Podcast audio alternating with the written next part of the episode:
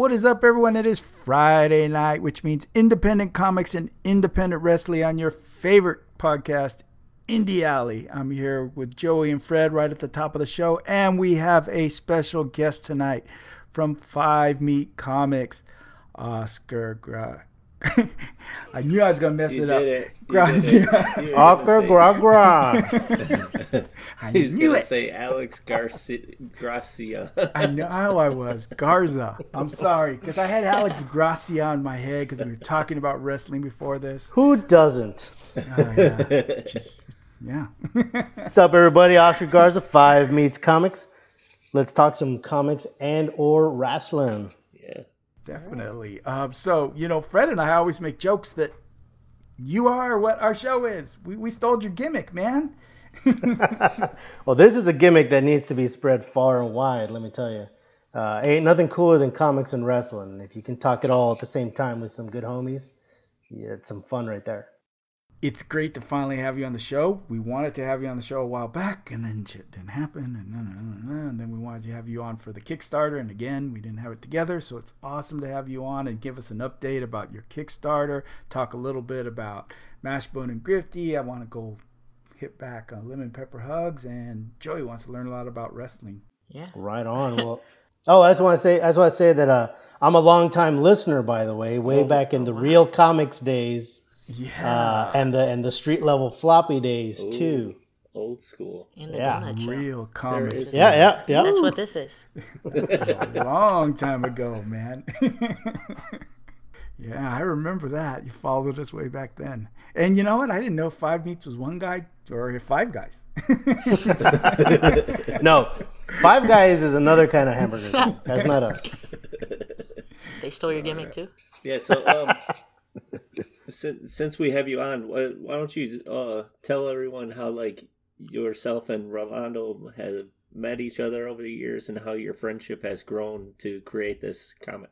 Well, well uh, Rolando, my co-writer, uh, we both grew up in Brownsville, Texas, on the border with Mexico, and uh, we met each other in middle school, uh, and we just hooked up over our love of wrestling and comics.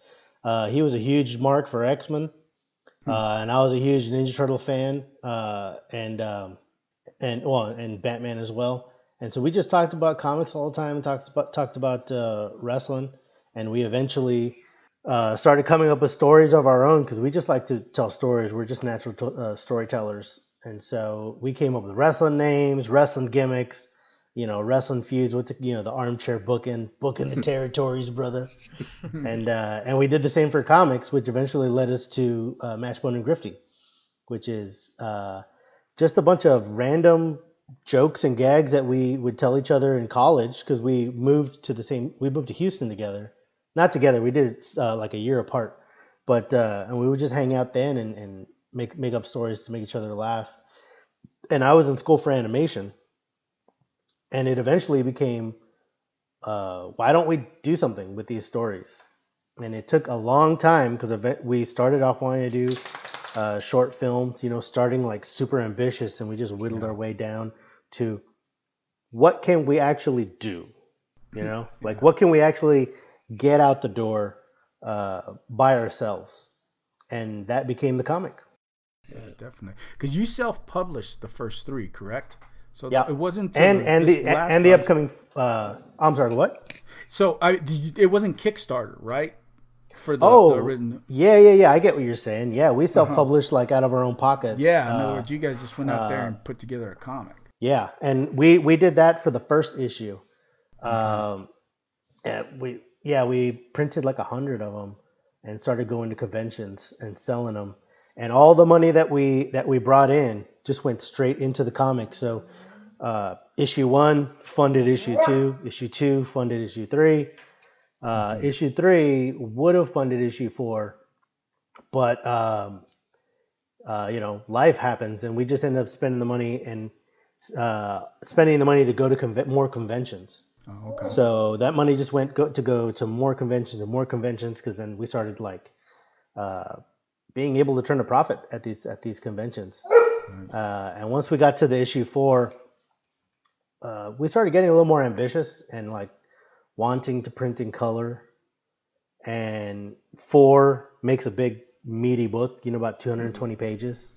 So it's like this is let's call this volume one, and and print out the graphic novel. Nice. But that costs a little more money than when we can make at conventions. So Yeah. hence the Kickstarter. Yeah. Go ahead, Fred. I was gonna say, so what made you come up with like the the detective agency of Mash Mashbone and Grifty? Like, what? How did you guys come up with this? Well, we were huge fans of The Big Lebowski growing up. It, we just found it to be a completely uh, well-made but absurd movie on how this guy who's a loser and does nothing with his life just up and becomes a private detective without even like without even him knowing that he's doing it. We just thought that was so ridiculous, and uh, we we quoted it so many times, you know, growing up in college and in high school.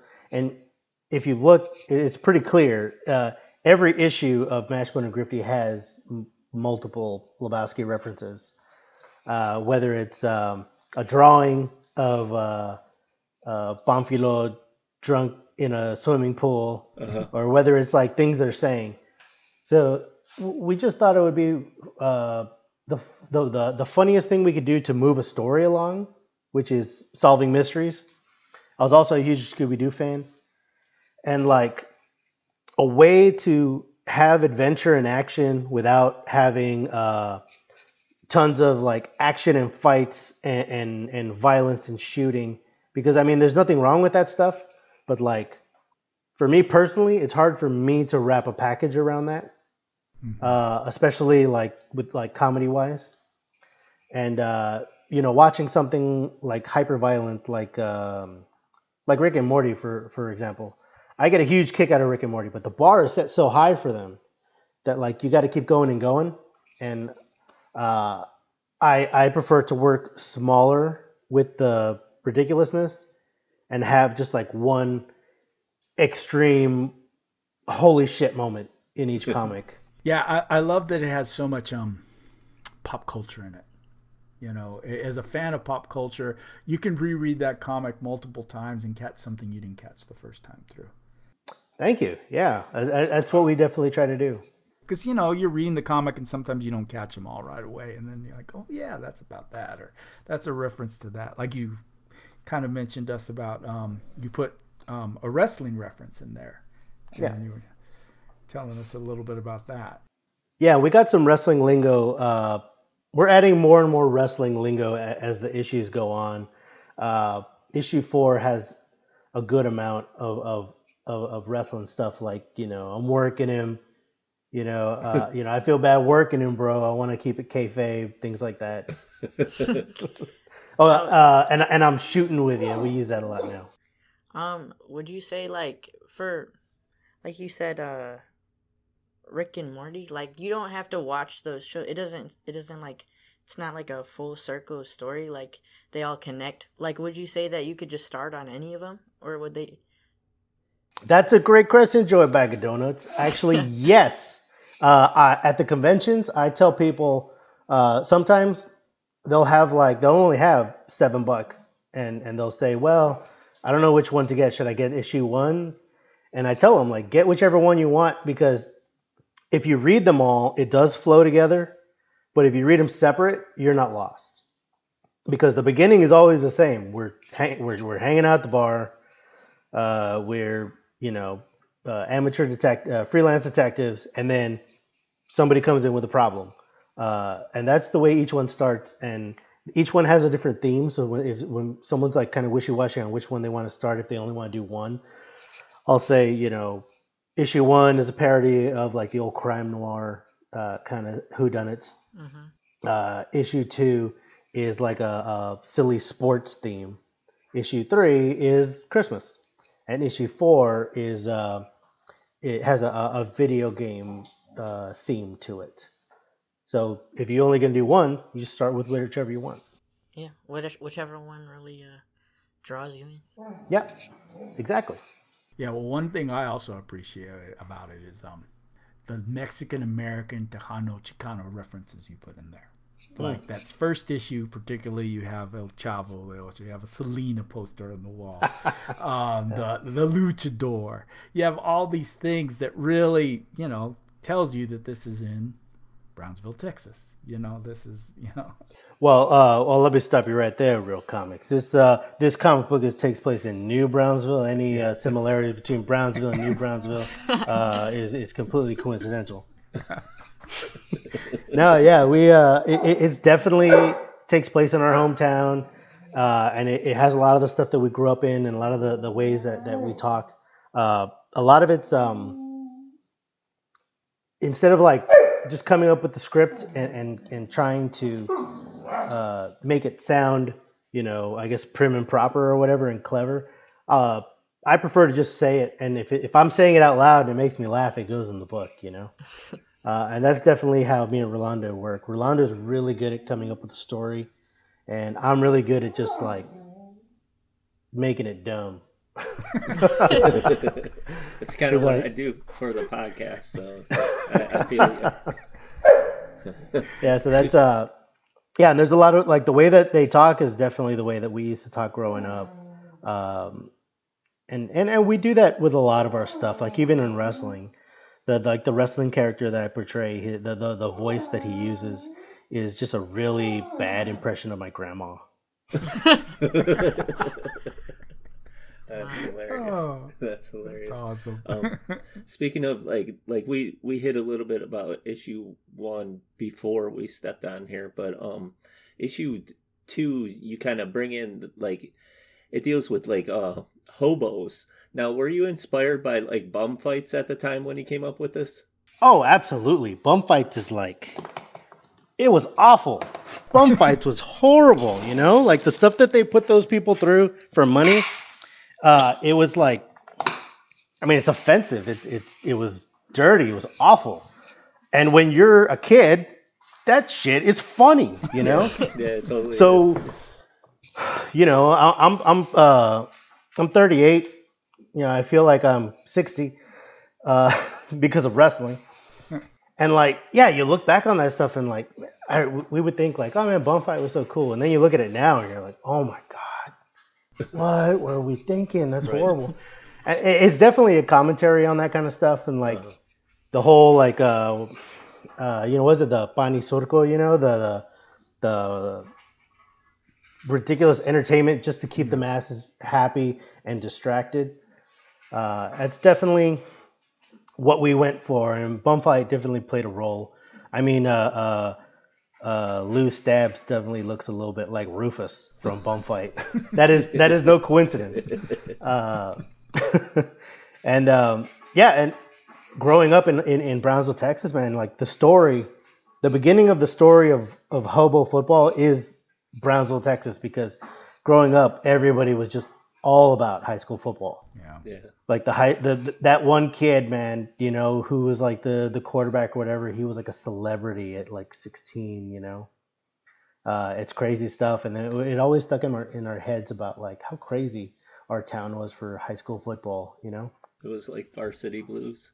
Yeah. I don't want your life. That's what it was. Uh,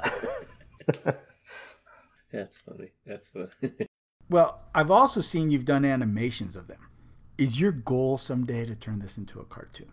Yeah, uh, this is no joke. I uh, I know, and I and I don't even. I'm not even going to try to like hide it. Uh, I I'm I'm very familiar with the guys over at Powerhouse because uh, I, I, used to I, I used to freelance there. I freelanced there for a couple months back when they didn't have any projects, and then they offered me a job, and I thought I was too cool for school, and I turned it down like a dummy and then they got all these Netflix jobs. so, uh, yeah, I don't regret a lot of stuff, uh, but that's probably the closest to a regret that I might have. And so whenever I see them around town, because they're in Austin, and uh, I actually see them quite a bit because they go to a lot of the conventions. And I even saw uh, one of the one of the guys, Bruce, uh, just walking downtown, and I cornered him like a like a freak, and just like, like, "Do you remember me?" He probably doesn't, but he said yes because I probably terrified him. and I was like, "Oh, I got your email. I'm gonna send you some stuff." And I sent them the comics, and then I saw um, Brad at, at, one of the conventions, and I gave him all the books. And uh, it, there, there's, uh, I definitely want uh, something to come out of it, and I'm definitely bugging the crap out of people who could make it happen. But uh, you know, it's definitely uh, there's definitely nothing happening, and but that would that would be awesome. That'd be Yeah. a huge thing. Yeah. Yeah, that'd be Um, pretty awesome. I don't know. Wait, are we able to like switch to like wrestling? Because I don't have any like questions really about com- unless you Yeah, have. any Joey doesn't like comics. He doesn't No, show I up for the half. this is interesting, We do comics. Ugh, comics. He's kind of a Uh, heel. I don't mind jumping back and forth because I do both. I mean, would you like us? Would you like to tell a story? Heard something about uh when you threw up on Ricky Starks. Fred reads comics at fredreadscomics.com. I told you that in confidence. I can't help that. Yes, uh, uh, Ricky Starks is a friend of PWR, um, as is um, almost any wrestler in Austin, Texas that isn't a piece of garbage. Uh, because Good to know. because PWR has the one of the best wrestling rings in Texas. Like no joke, it's it's amazing. You know they keep it in great shape, and it's set up permanently. So we can go in whenever and practice, and people go in all the time. Uh, you'll see there's a couple WWE guys who have gone in there when there are WWE shows, uh, and they'll just go in and you know work out for a little bit before before they get their ring set up. And so yeah, Ricky goes a lot, or he did. Now he's a little busy, uh, rightfully so. That dude it deserves everything that's coming to him. And um, so yeah, he was there one day. Uh, he showed up about an hour after I did, and I had just done three uh, practice matches, uh, and they were really good, man. I was in there with Luigi Primo, and we did this one, this one really cool power slam spot, and then I worked with two of the younger guys and helped them uh, map out like a match to like tell a story rather than just move, move, move. Uh, and it was really good, and I was feeling pretty good. My cardio was nice. Uh, and then I just started chugging water. I chugged three huge cups of water, and then Ricky uh, Ricky Starks shows up, and uh, also with uh, Christi Jaynes. She was on Oh, okay. on on uh, a couple uh, a couple of uh, AEW shows. So they show up, and they they want to run some stuff, and Ricky's like. Hey, anybody want to do a practice match with me? That's my Ricky Starks impression. It's really, it's really bad. It has sounds No, it's, nothing like it's it. actually pretty good. hey, uh, yeah, they would uh, want to do a practice match with me, and like, and then uh, Luigi Primo, like a jerk, says, uh, "Oscar, do you want to do a match with Ricky?" and I was not prepared. I just chugged all that water. I like, but I said, "Sure, I'll do it," because I've always wanted to work with like the the indie indie guys, like to just see if you see if you still have it. You know, like the like the old man who goes to the bar to try to pick up a, a chick, you know, to see if he still got game. Yeah. So I get in the ring, we start working. I put him in a headlock, uh, and he's like, "Throw me the ropes, give me the shoulder block." I throw him, put him down, uh, and then I pick him up again. He reverses it, and then what he does is um, he throws me to the ropes. And he says, "Hold on to the ropes," and then and then uh, slingshot me. So I, I ran, I hooked the ropes, and he ran, and I picked him up and I slingshotted him. And then uh, after that, I got him in a headlock again, picked him up. He pushes me off and he gave me a drop kick. Now, if you've, if you've seen Ricky Starks' drop kicks, they're amazing. Super critical. They're like Orton drop kicks. And this dude goes full force with the drop kick. And he goes like, he hits me here. You can't see it in the podcast. Like one inch from my face, full force. And like his toes like like tap me on the head Wow. and I take a bump, and I'm like, that was amazing. That's why this guy's a fucking pro. And then I get up. As soon as I get up, uh, I rush him, and he's like, "Oh, slam me!" I slam him. As soon as I slam him down, the water comes up, Oh shit. And I just like puke on him. All water, thank goodness, no chunks. And he was like, "What the hell?" It- and he, I think he was just more like freaked out than like pissed because he was like, "Nah." I mean, he's I've probably seen much worse uh, traveling. So he was. I was like, I apologize like big time. I was like, "Man, Ricky, fuck, I'm sorry, dude. That was that was gross." and he was like, "Ah, it's all good, man. It's all good." He's he's definitely he's definitely like super chill, you know. Like uh, one of the shows that we had, um, I gave him shit backstage because he didn't shake uh, the the champion's hand, which was the puppet at the time. Oh. And he was like apologizing to the puppet. He's like, "Oh, my bad, my bad." And we took a picture together. It was pretty funny. Nice. But yeah, it's pretty surreal seeing him on TV. Yeah, it, Oh, yeah, it? it definitely is. Um, speaking of, for those that don't know about the puppet, the puppet is your gimmick, right? Pumpkinhead. Yes. or are you his gimmick? I'm not sure how that works. Yeah, I think it's like the Undertaker now. I don't know where it- it begins and ends. You know. yeah, and that was that was another silly thing because uh, I made that puppet because I also grew up a big Jim Henson mark. You know, I was all about the Muppets growing up too, and so uh, it was about maybe two years after my kids were born. I was uh, trying to like keep busy. Uh, uh, because like you know the whole thing that people say is like when you have kids you can't do anything anymore you know?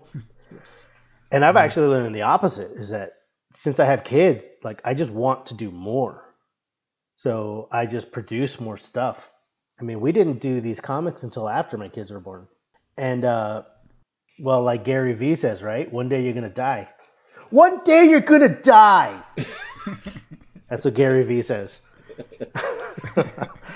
But, uh, no, he's this dude that screams at you and tells you to go uh, uh, uh, flip stuff that you buy at garage sales. yeah, like a sneakerhead.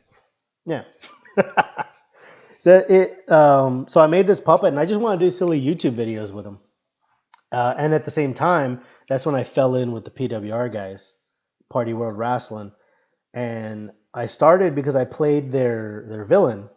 Uh, well, backtrack real quick. I was their original trainer because they got the ring, and they started doing shows before anybody learned how to wrestle, which is crazy. Yeah. Yeah, uh, and and nobody got injured, but people were getting hurt. Yeah. And so I, they, one of them found me and asked if I could uh, be their trainer, mainly because back then, like no self-respecting indie wrestler would talk to these guys, you know, because they were in a backyard. And so I taught them how to uh, do some bumps and stuff, and then they asked me if I wanted to be in the show, and I was really hesitant because I didn't like the independent scene. I, I actually stopped uh, wrestling a couple years into me moving to Austin because the the backstage scene was like so toxic. Mm. So I just didn't want to be a part of it. Uh, and I lived too far to be doing shows in Brownsville. Uh, but anyways, and if if somebody knows how to wrestle, and somebody asks them if they want to wrestle, that is like crack. Like you're offering them crack. You're offering them a drug that they're addicted to. So I, I there's no way I could say no. And I said, sure, I'll I'll play the whatever bad guy you want. And it was a robot named Deep Slam, this big evil wrestling robot. And he, uh, I played him for two shows, and then he was murdered. Uh, and after he was murdered, well, he had to die. He was he was taking over the world. You know, what do you want? uh, and after that, uh, the promoter said, "Hey, um, the next show you can do whatever you want." Like, well, I was very happy with the Deep Slam stuff, so you get to try out any gimmick you want. And I said, Are you sure? Because I think I'm going to do a uh, Mexican Jim Henson. and I'm going to be on my knees and they're going to wrestle the puppet. Because I had this puppet lying around that I made to do YouTube videos that never really panned out. And at the time, react to that.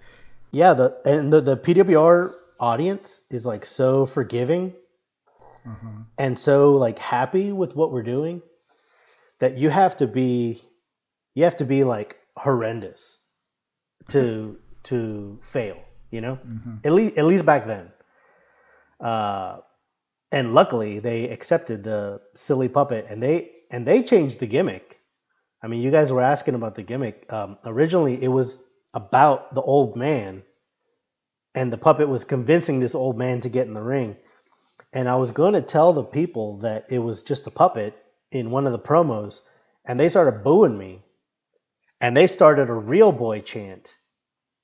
So Yeah, so I had to change the gimmick, and from from that point on, he was a real boy, and I set up these rules to re- how to wrestle him. You have to treat him like he's real. Nobody calls him a puppet anymore. Uh, yeah, he's a, he's a real boy. nice, nice. Well, I love that you bring the comedy because it's the same kind of thing as the comics. You're creating a character, and you bring. That's why comics and wrestling work. I've always said that is because you're telling a story, you're bringing some comedy to it, and yeah, it's, it's pretty awesome. yeah, thank you. It's for, it, it's all telling stories. That's what uh, mm-hmm. wrestling and comics have in common is that you you're taking the viewer or the reader on an emotional trip, you know? And my trip is usually comedy. Well, it's funny you mentioned about the Texas not wanting to be because I was telling Fred that I, I think right now Texas wrestling is like at its peak. I it's huge, seen, man. And especially women. Yeah. There are so many. Not all of them have even made it to TV yet. There's some great ones that are still waiting to get up there that are just there's it seems like the scene is huge. Yeah, it's bigger than it's ever been, man. Uh, and it's bigger and it's healthier. Uh, there's still some bad, but there's a lot of good. You know, it's ah. it's a it's a very healthy uh, indie scene. So, who are your top like people that you've worked with that people might know besides like Ricky Starks and Anna or not Anna Jay? What was the um? Uh, Christi Jaynes. Christy. Yeah, technically, I never worked on them unless you count throwing up on Ricky Starks working. Uh, I've worked out with them. Uh, I actually lost a couple of cardio uh, games against Christi Jaynes. Uh, she's a machine, let me tell you. But um, let's see, uh, people that have been on TV, nobody. But uh, a lot of indie Tex- Texas indie guys that are fantastic, like Jojo Bravo, Jay Serious, uh, Sprita, Dino Rider. That's all the same dude. But uh, if you get a chance to see that guy wrestle, you're in for a treat. He's he's amazing. I actually uh, I actually worked with him in his like first year or first couple years in wrestling, like 15 years ago, and I wrestled my last match against him until PWR, which was like a nine year gap. And uh, I and he saw me at a PWR show and it was like a little reunion. He he was like amazed at how packed PWR was. You know, we get like a, lot of people. I'm not allowed to say because of the fire code, but there's a lot of people. uh, and um, when it came time for me to stop being their trainer, I suggested that he take over. So he's also the well, he's now the uh, PWR head trainer, and he's pretty amazing. You can look him up. You might know you might remember him from uh, the the little security guard that Braun Strowman threw through a bunch of pallets one day on Monday Night Raw. It was pretty impressive. Like grabbed him and like tossed him like ten feet. It was insane. Surprised he could still train people. yeah, it was it was pretty nutty. He he's always one of the guys that like you'll see uh, on TV as like a security guy or the backstage dude. Like whenever uh, uh, WWE comes into town. Um, do you know who uh, Yoshihiko is? It's the J- Japanese, uh, d- uh, uh, like a doll, like for wrestling. Like oh yes, I have inspired by that for uh, Pumpkinhead. I wasn't inspired by it because I didn't know it at the time, uh, but I did see him like maybe like a year or two into the Pumpkinhead thing, and it was like you know kindred spirits, you know, uh, seeing something like that. Uh, and seeing somebody like um uh let's see who did he, he who'd he work who'd he work brother uh like Ibushi, right? Yeah. Yeah. yeah to see Ibushi do something like that really like uh gives me like confidence in what I'm doing you know? Because there's a lot of Cornettes out there you know a lot of melties what have you a lot of sheeries who uh you know don't like haha in their in their wrestling, you know. I mean, even a guy who does a ton of comedy like Colt Cabana, he'll go on a podcast and say, "Well, there's a limit to the comedy you can do," you know. Uh, personally, I think there's no limit. You know, uh, there's no limit to what you can do in the ring as far as comedy and you know theater the absurd. Well, he also said that you had to be a good wrestler before you could be a good comedy wrestler. And that I agree with. Uh, you have uh, now good is subjective. Right. So I will say uh, competent. You know, you got to be safe. Uh, if a guy is a bad wrestler by every, you know, by a lot of people's, um, uh, what do you call it? By, by a lot of people's standards, if he can take a bump and if he can do a headlock and if he can do a clothesline, I'll get in the ring with him. You know, because if you're safe, you can you can do anything. You know. Uh, I mean, a lot of people talk about uh, you know wrestlers being horrible, uh, who are like on TV. You know, uh, I don't care about those opinions unless that person is injuring somebody, or if they're them, or if they themselves are getting injured. You know, it's all about what to do with what you can do. You know. Yeah, that that's a that's a good point because you know, growing up watching Hulk Hogan, he wasn't the greatest wrestler, but he he knew how to play the crowd and tell a story to get uh, his leg drop over. Absolutely, drop. absolutely. Like I mean, uh, you know, young Rocket Owen Hart was putting on bangers in the uh, uh, in the opening matches, you know, but the crowd is, you know, ho hum about it, and then Hogan waddles in there and does his leg drop, and people go nuts because he spends the whole match teasing, "I'm gonna do it, I'm gonna do it," you know, and that's how you get it. I mean, I did that in a in one of the uh, wrestling matches I've actually done it in like five or six wrestling matches. It's an easy back pocket thing, which is like there's going to be one body slam in this match, you know, uh, and it's going to come right before your hope spot, or right or my hope spot if I'm the face. Uh, but I'm going to tease that body slam like four times in the match. I'm going to try it. I can't lift you too heavy. You know, my back hurts. I'm going to try it like three or four times. I'm even going to pick you up, and then I'm going to fall back, and you're going to you're going to pin me for a two count. You know. But I'm gonna try it so many times and fail that when I do that body slam, that when I finally do it, the people are gonna go nuts. And if you do it, if you do it properly like that, telling a story, uh, the the people will go crazy when you finally slam that person. And all you did was a was tease a body slam the whole time. That's all. And I, I worked with somebody who um, was having trouble taking bumps one time at a, in, in, a, in a show, a pretty big show, in fact. And, and it, if you agree to do a match with somebody and there and there's restrictions, you just work with it. You know, uh, this person said, "Hey, I'm having really, I'm having a really big problem bumping," uh, and I was like, "Cool, cool, cool, cool, cool, cool." Hmm. Well, then you're not gonna bump. you know, you're just not gonna bump. And they're like, "Well, how do we put this match together when you if if if I can't bump?" It's like, have you ever seen a Hogan match? Like half of Hogan's match, half half of Hogan's bumps aren't bumps. Half of his bumps are you punch him or you kick him. He turns around and gets on one knee and goes, "Oh," like that, you know? Yeah. Or he grabs the rope. Takes. Huh? I said the biggest bump he probably takes is dropping a leg drop. I- His own bump, yeah, Yeah. just falling on his own butt. And so half the time, he'll he'll he'll react to it, but not actually take the bump, you know? Wow. and that's and that's something that that I've come to learn is that there's more than one way to tell a story. You know, Yeah. uh, you just got to work with what you got. What's it like watching? Like, do you ever watch these TV shows with civilians, people that have never been in the ring, and you just kind of to yourself are like giggling because they're like, "Oh, that guy's horrible. He can't even lift that guy," and you know, like, he's he's working you. Oh, They're- absolutely. they're, working you. You guys don't even know it. I mean, even better than that is people getting worked who are like you know smart people who are smart to the business, and they'll say, "Oh my God, did you see Adam Cole went on that McAfee guy's show?" And he just like cursed him out, and he got so angry. It's like, there's no way in hell that would have ever happened if it wasn't scripted. Like, there's no way. Just you know, it it's it was amazing. You know, it was super entertaining, and like to me, the most entertaining part was how easily they they worked the unworkable. You know, Yeah. the smart, the schmarky smart marks.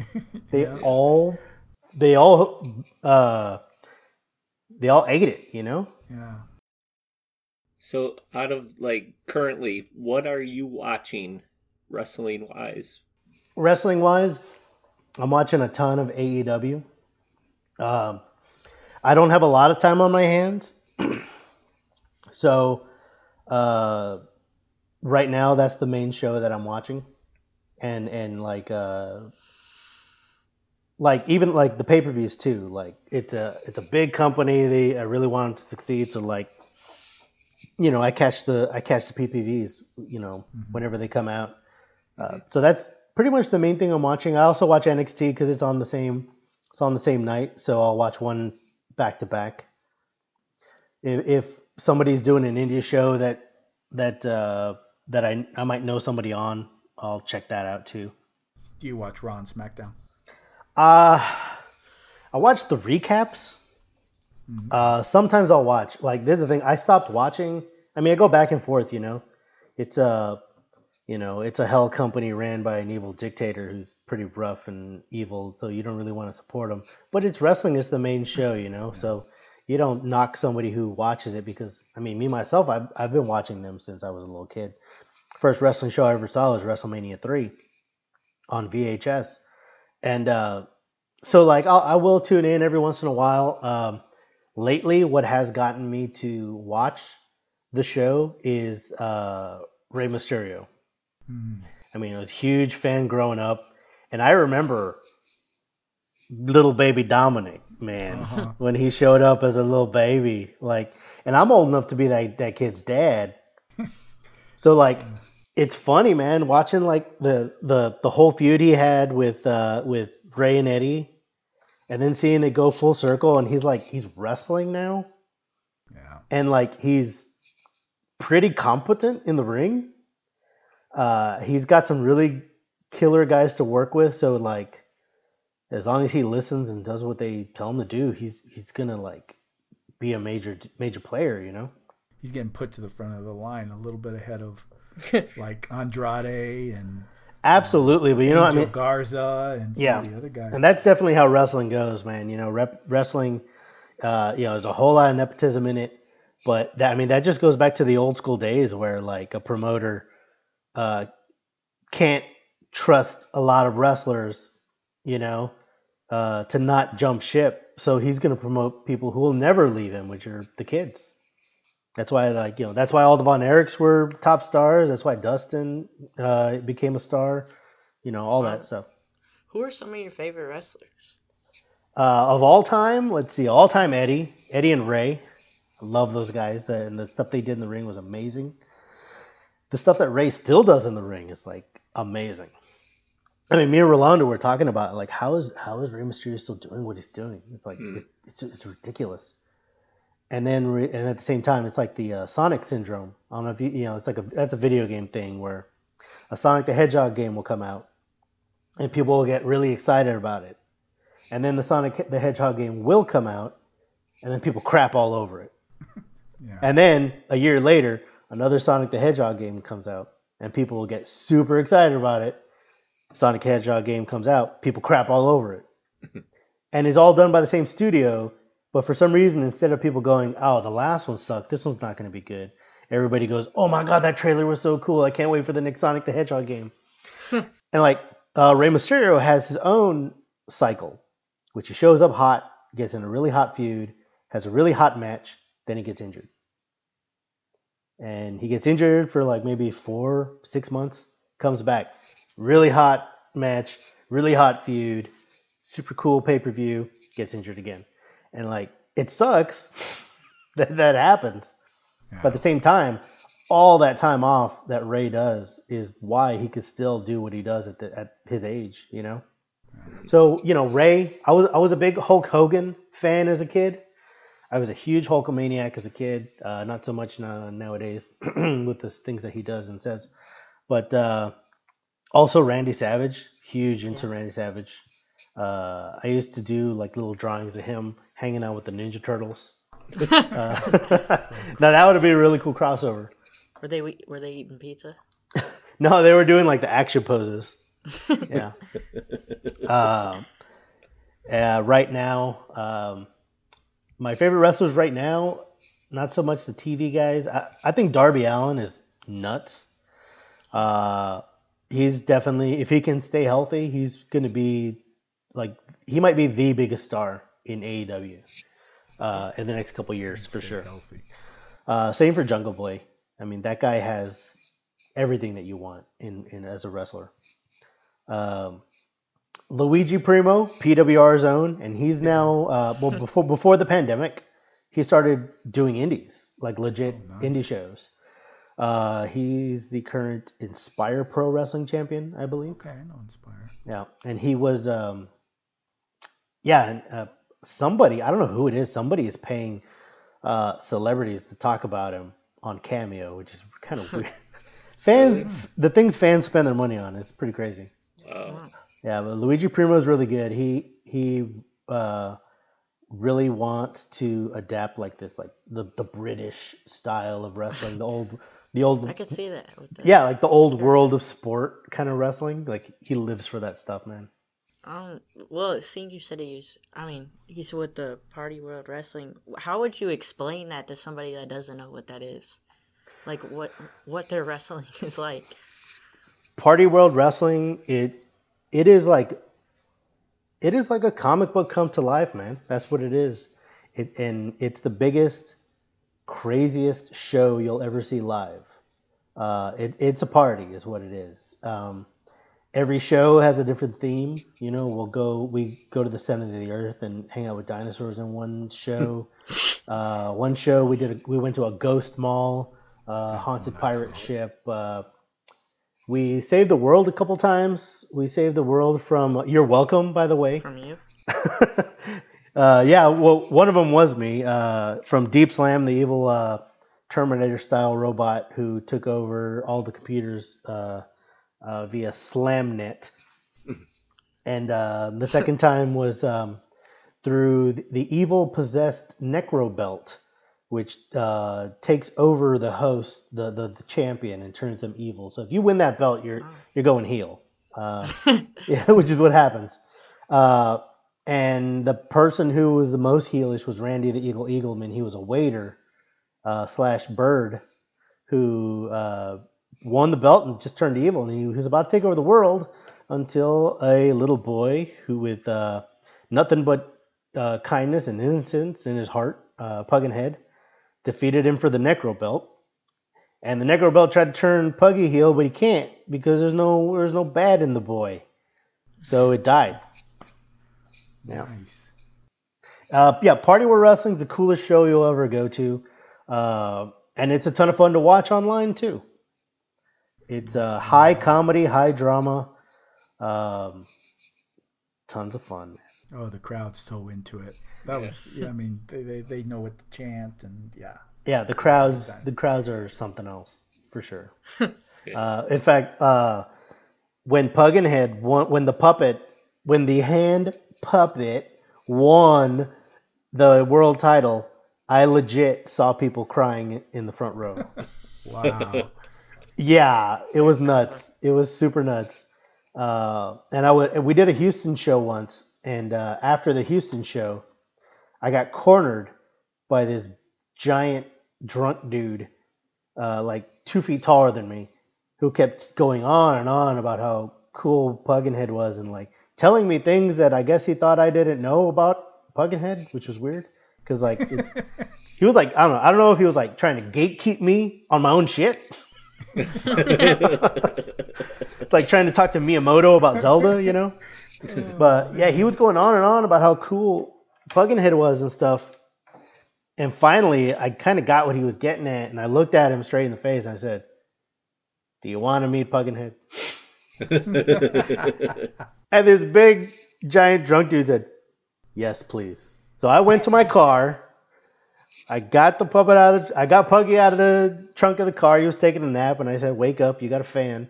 And I went back in the bar, and I just hung out the rest of the night in the bar because the show was at a bar. Uh, so I just spent the rest of the night in the bar with Pumpkinhead on my hand. It was it's pretty surreal. PWR is surreal. Yeah, it's it, it's it, it's crazy. Like uh, how much he he got over. Like I remember watching the first. I think the first pay per view I or the first uh, streaming pay per view that you guys had. I, I watched on off the Roku app, and man, it was crazy what what happened that show. But then I seen him drop the belt to the to the train. What, what's the guy with the train? Um, Oh yeah, they Oh well, well, he dropped the belt to uh, Big Daddy Bolero, which is the evil uh, Texas uh, millionaire.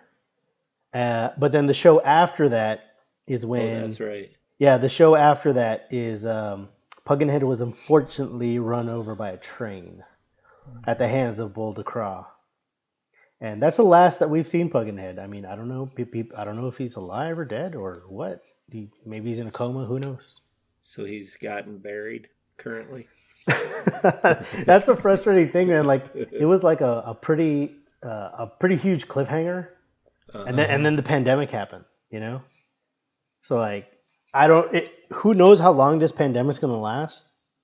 But once it's done, like, do we pick up exactly where we left off, or do we just try to start from scratch again? You know, who knows? Something we got to figure out. Um, I got one, one more question for you. Um, if you had to like give up like watching and doing wrestling or writing comics and reading comics, which one? I mean, that's I mean, Oh. that's a tough decision. Bag of donuts. Do I Yeah. do I cut off my hand or do I cut off my foot? I don't know. Uh, well, you know what? If I had to give up one, man, maybe I shouldn't even answer. Jeez, uh, I, I I would have to say I would have to say wrestling because um, the the the the what I like about both of them is the storytelling aspect and the and the comics I can do 100% on my own terms uh, without having to be a part of a larger ent- entity, you know. So, I mean, if I couldn't wrestle anymore, I'd still do comics. That's for sure. because he could write about wrestling comics. Ah, See, he didn't even think of that. Yeah, there you go. but quitting wrestling is easier said than done because, like I said earlier, it's it's it's super addicting. I don't do I don't do the drugs, uh, but re- I mean I mean legit like taking all those bumps and stuff is like it's a huge adrenaline rush, you know, and uh, it's a it's a dragon that that wrestlers tra- ch- chase, you know, uh, uh, in, uh, into their old age. You know, you just want one more match, brother. You know. Right. and like like you mentioned, um, with Pumpkinhead winning the title, and you saw people actually crying. You saw how invested they were in the storyline, and that's huge. And you don't necessarily get to see that when somebody reads like your comic. Yeah, the the the gratification uh, is instant for wrestling. Like it, like it, it is, it's instant. Like as soon as the music comes on, and you wait like ten seconds for that song to get hot, and for the for the anticipation to build for the fans. As soon as you walk out and the people see you, and you just hear the the the, the volume of the house like grow, uh, it, it's a it's a trip. You know, it's a it's a it's quite the high and I'm I'm not growing up. I was super shy, and I would I'll I'll usually avoid uh, public like speaking if I can help it. But if you're in the ring with a microphone and there's all these people staring at you, for some people that sounds terrifying, you know. But like for me, if I'm in that if I'm in that like uh, environment, that's heaven.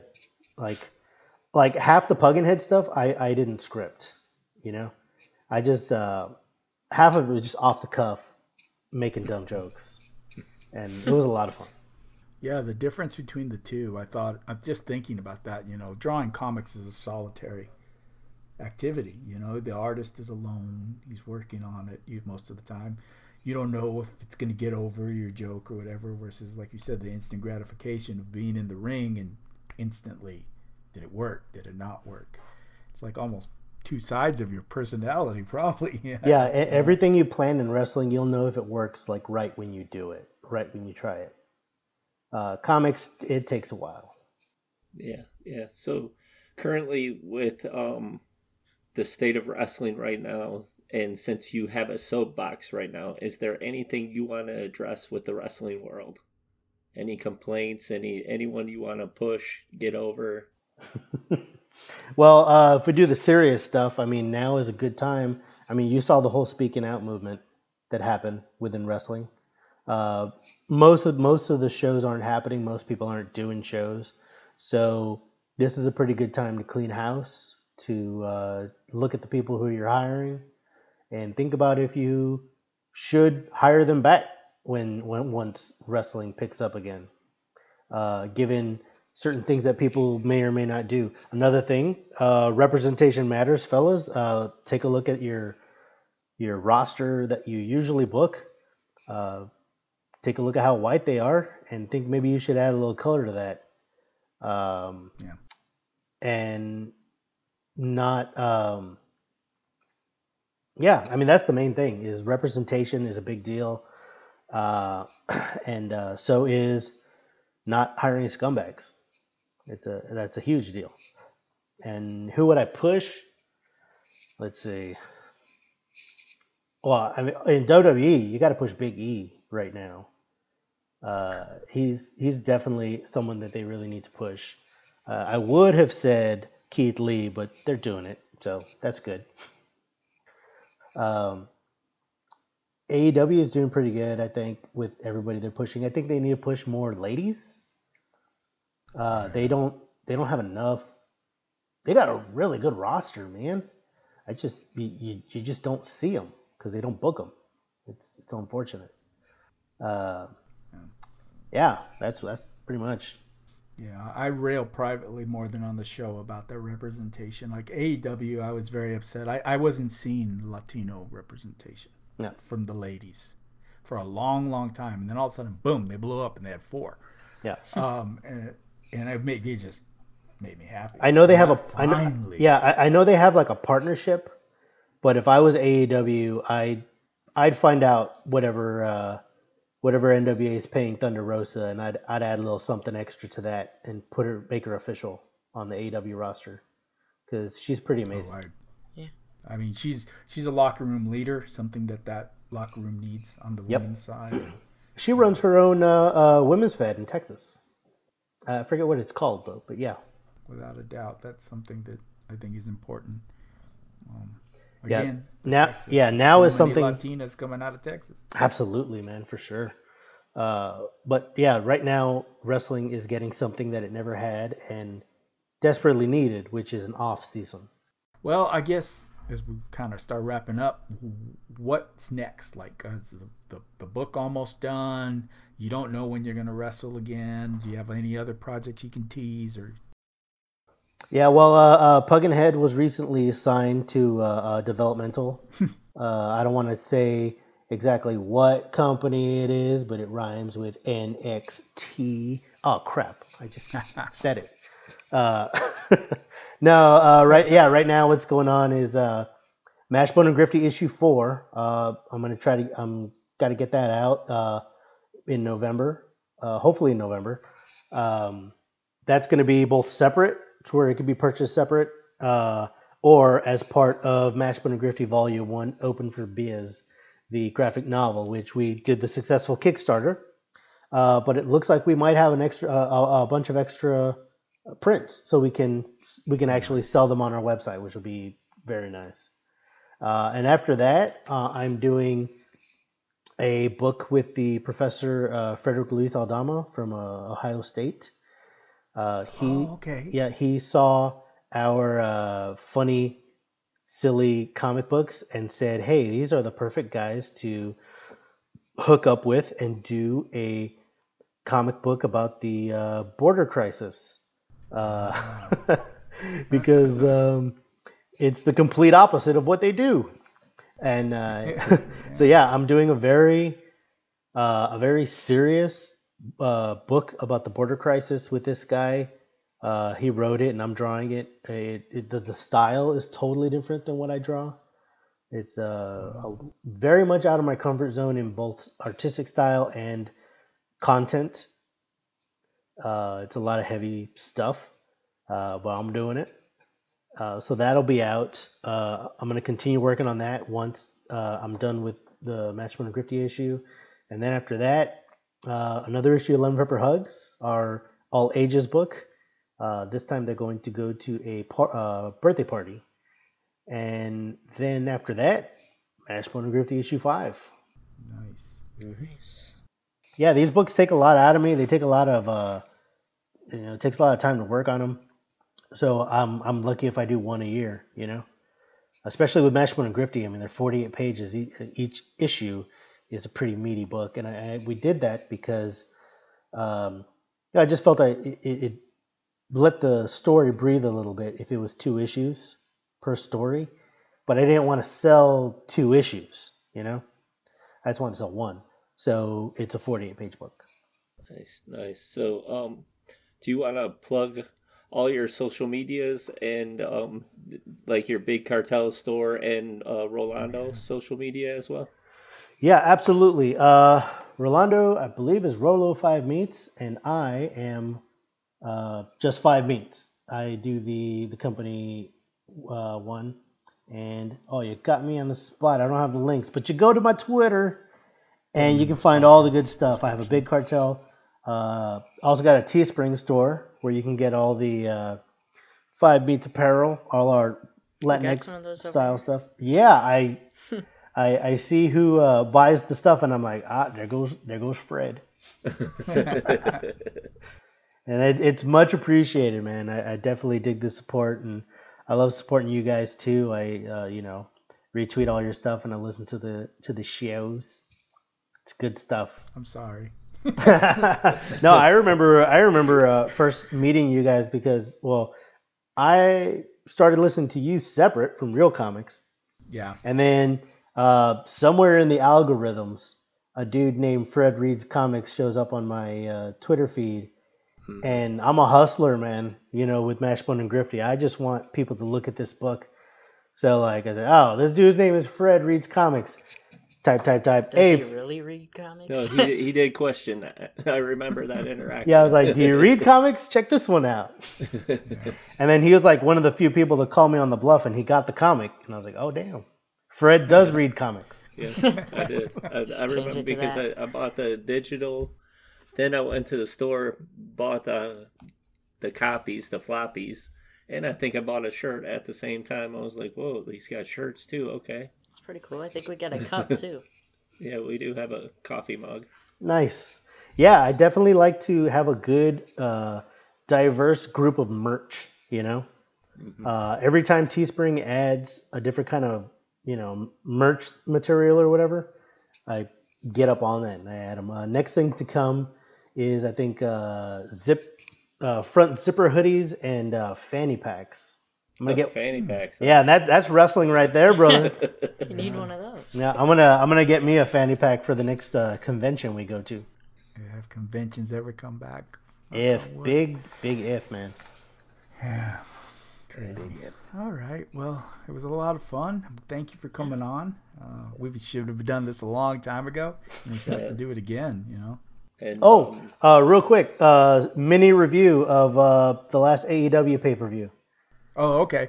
Uh, the weakest AEW, the weakest AEW pay per view, but all their shows have been amazing. So that's not necessarily a knock. I, Uh, Best agree women's match they've ever critique. had. Yeah, yep, yep, yep, for sure.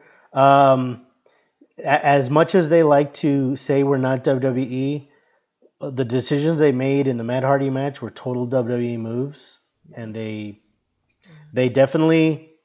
I don't know whose decision it was, but in their head they said, "What would Vince do?" Which is film it, and they did, and that was unfortunate. They should have they should have just cut cut and play someone else's music to start another match immediately. Right. Because like Okay, it doesn't like the for for them to do. If I may just hop on the soapbox real quick, for them to do that, it was was pretty awful because uh, that's they're telling me that the outcome they wanted was more important than the health of the wrestler. You know, because like it was a, a, a was it falls falls count anywhere or, or last man standing? Yeah, like false that. count Last man- anywhere. Last man standing. He was gonna have to leave the. Yeah, yeah. So it was last man standing, and he literally could not get up for that ten Right. count.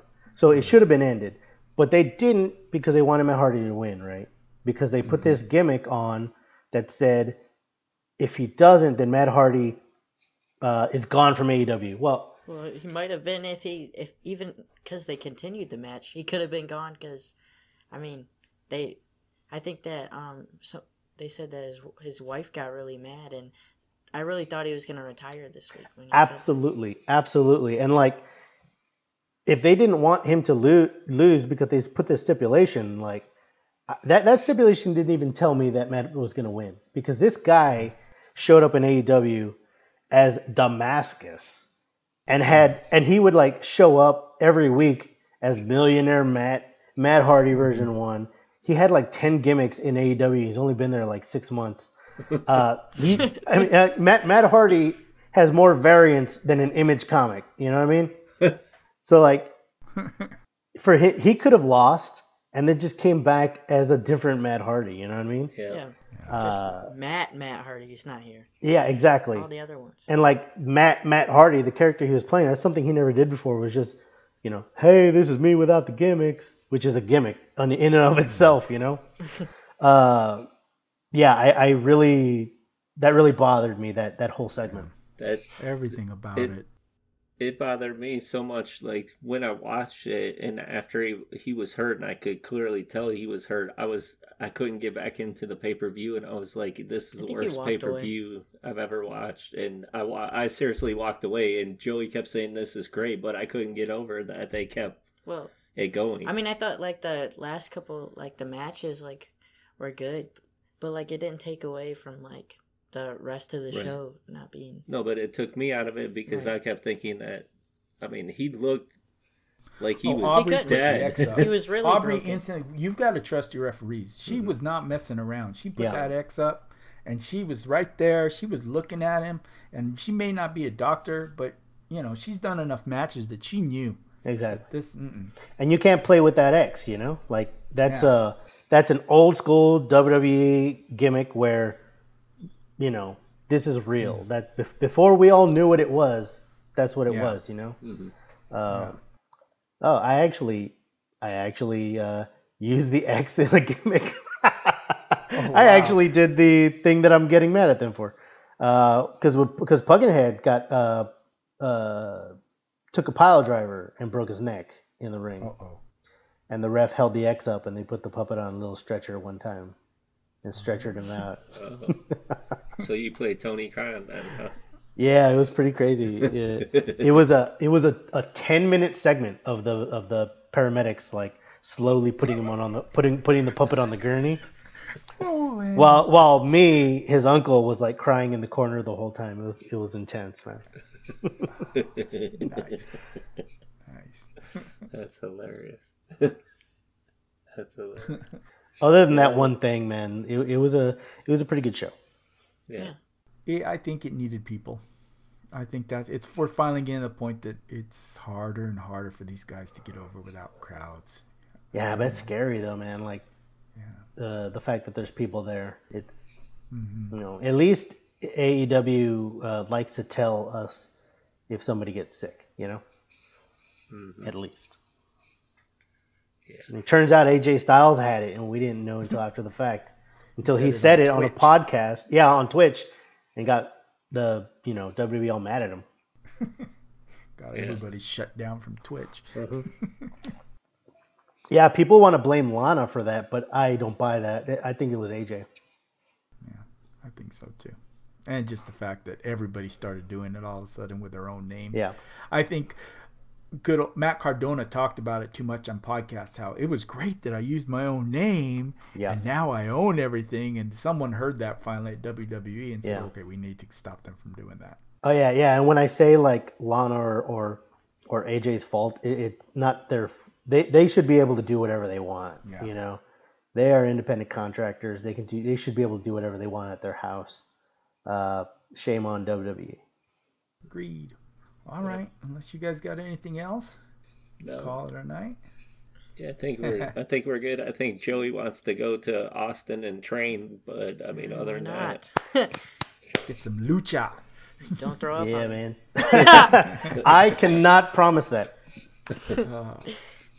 Oh, one thing that that one thing for you know kids who are just starting wrestling. Uh, Yeah. One little piece of advice is take the bump. Eh, by that I mean, uh, i- if a wrestler punches you, take the bump, like fall down. Because when I was learning, uh, I was in a match. Hogan in it. Yeah, it was so dumb. I was I was uh I was 17 and I was in the I was in a match with uh this old guy. He was like 60. This little withered old Mexican. Uh and he was hitting me and I was go, I was just going like this cuz I'm a fan of Rock and Austin and they trade punches, you know? But that's not what this guy's about. Take he's going to hit me so I can fall down and he can like put me in a headlock.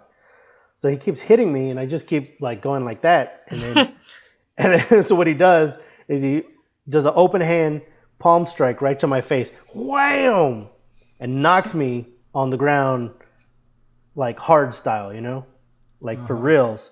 And then he picks me up and throws me in the corner, and he tells me in Spanish while he's choking me, he says, uh, "You're gonna fall for the fake ones, or you're gonna fall for the real one." Oh, damn. Yeah. Lesson learned So you that started day. selling then, huh? Yeah, I sold the rest where of that. I sold the rest of that show. Nice. That's what you have to do. You have to sell. You have to do the Dolph That's all I do on this show. Oh, Everything sells because of oh me. my god. Ah, here we go. Jesus, Jesus. Say goodnight, Joey. Well, um, I don't know how to take this out as usual, but um, got anything? No. Okay. See ya. Peace. Oh Lord, you have to work on your promos, kid.